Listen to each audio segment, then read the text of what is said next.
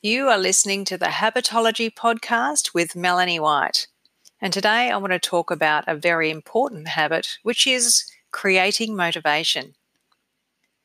Note that I said creating motivation rather than getting motivated.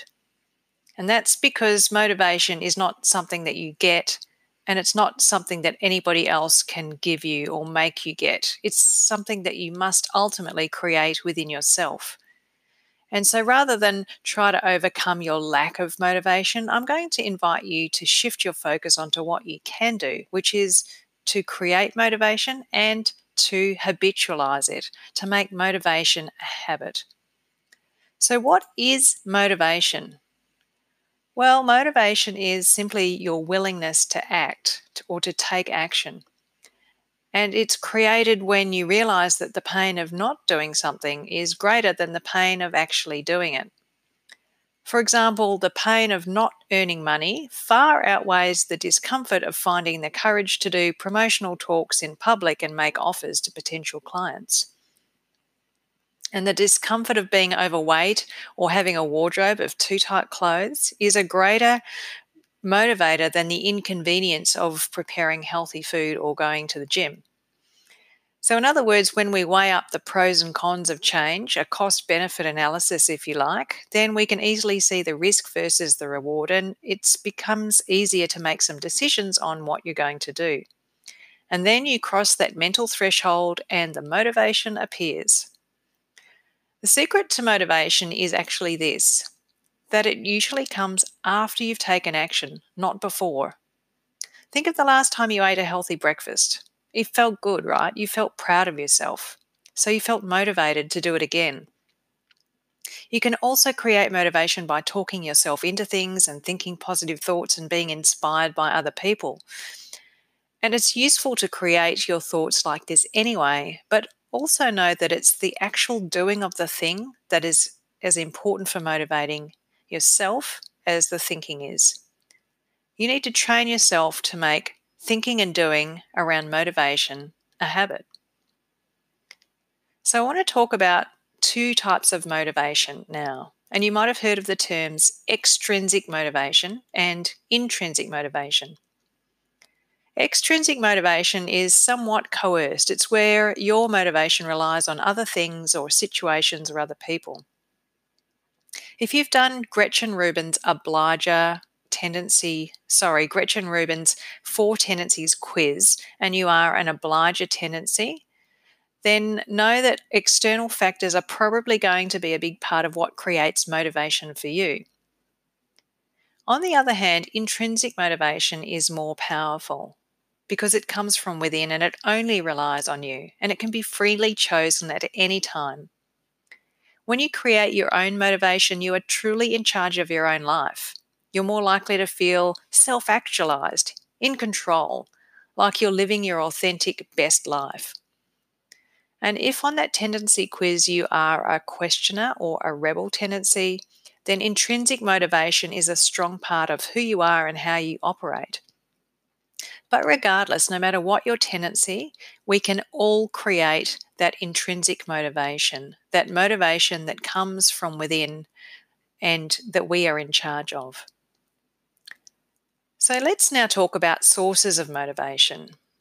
Now that we've talked about the two main types of motivators, it's also worth knowing the two main sources of motivation and where our motivation comes from.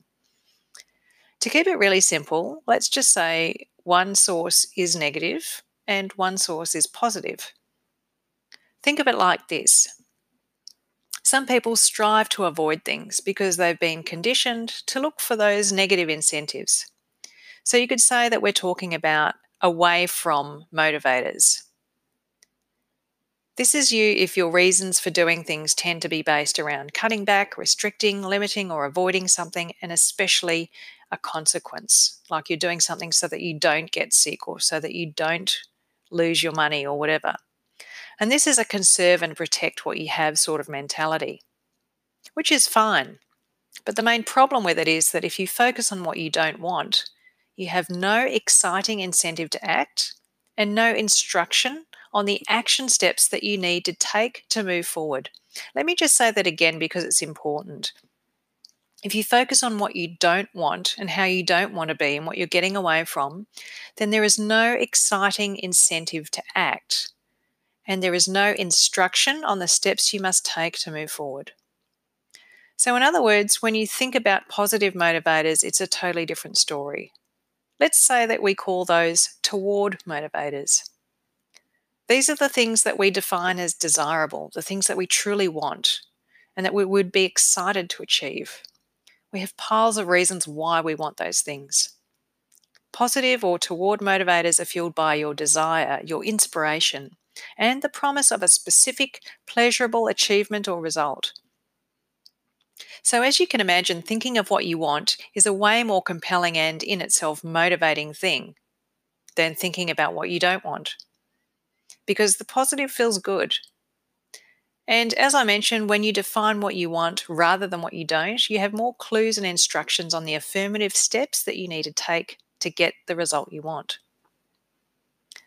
So, now let's talk about the five steps that you need to take to create motivation, and then we'll finish up with an example. Now that you have this background and understanding and you're ready to take the four the five steps to creating motivation, it means that you just need to do a little bit of practice. Practice them and you will create motivation as a habit. You will be in the habit of motivating yourself. Sound good? Okay, let's get started.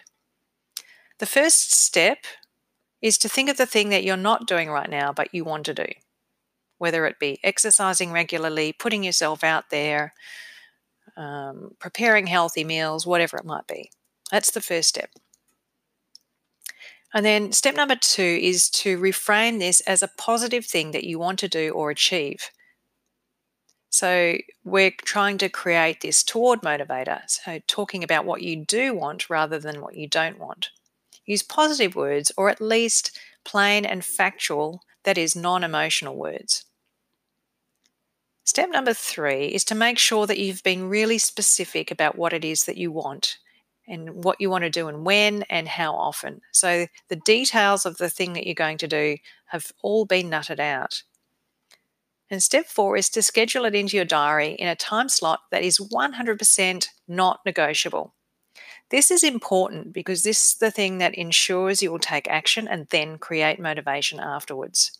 So it's really essential that you get your diary out, you write it in there, and you make sure you allow enough time and consider all of the other factors that are going on in your life to absolutely 100% do that thing.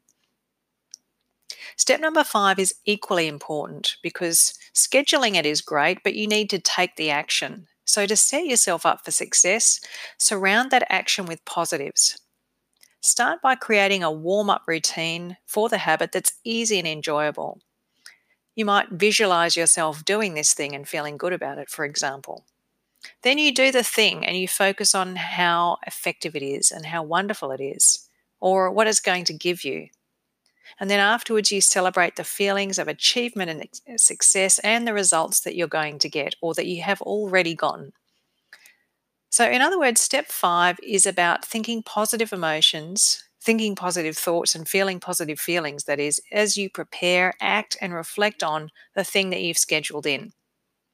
Here's an example let's say your step one is that you've figured out you want to find the motivation to go to the gym. Uh, not so exciting for some of us. So, step two is to make some more positive wording around that, to reframe that. And it could be that you decide you would rather say that you'd like to feel a sense of satisfaction and that post exercise pump three days per week. So notice here I'm talking more about the positive feeling and the outcome than the actual activity of going to the gym. The thing that I've just spoken about could be more desirable for you. So be creative there and think about what it is that you truly want to get, feel, or experience. Step number three in this example would be to allocate three time slots very specifically and check that you can commit to them 100%. And so let's say that you go, okay, I could definitely do these three gym sessions, these exercise sessions on Monday, Wednesday, Friday at 5 p.m. for an hour, including travel time. Looking at the week ahead, it's definitely possible. Step number four would be to put those time slots in your diary, and step five is to do them. But remember, step five is about creating positivity in the whole ritual. So, in the exercise example, you might be getting your clothes prepared for the week ahead, setting your alarm, rescheduling any meetings that come up at the last minute, mentally rehearsing how good you're going to feel as you do the exercise, feeling the exercise working your body and being totally on top of and satisfied with doing it and then to celebrate finishing your session and feeling that pump. In summary, as you can hear, motivation requires you to make a plan, a specific plan, and just do it. But it also requires you to think about what you do want and to create positive thoughts and feelings around the actions that you're going to take. That's a quick and easy way to create motivation. I encourage you to start practicing this now. Pick one thing each month that you're going to create motivation around and get in these habits. The people that do are going to feel far more motivated than the people that don't. So, off you go and get started. Thanks for listening, and I hope to see you in the next episode of the Habitology podcast. And in the meantime, if you want help to get motivated, visit melaniejwhite.com forward slash habitology. Okay, that's it from me. I'll see you soon. Bye for now. The podcast you just heard was made using Anchor. Ever thought about making your own podcast? Anchor makes it really easy for anyone to get started. It's a one stop shop for recording, hosting, and distributing podcasts. Best of all, it's 100% free. Sign up now at anchor.fm slash new. That's anchor.fm slash new to get started.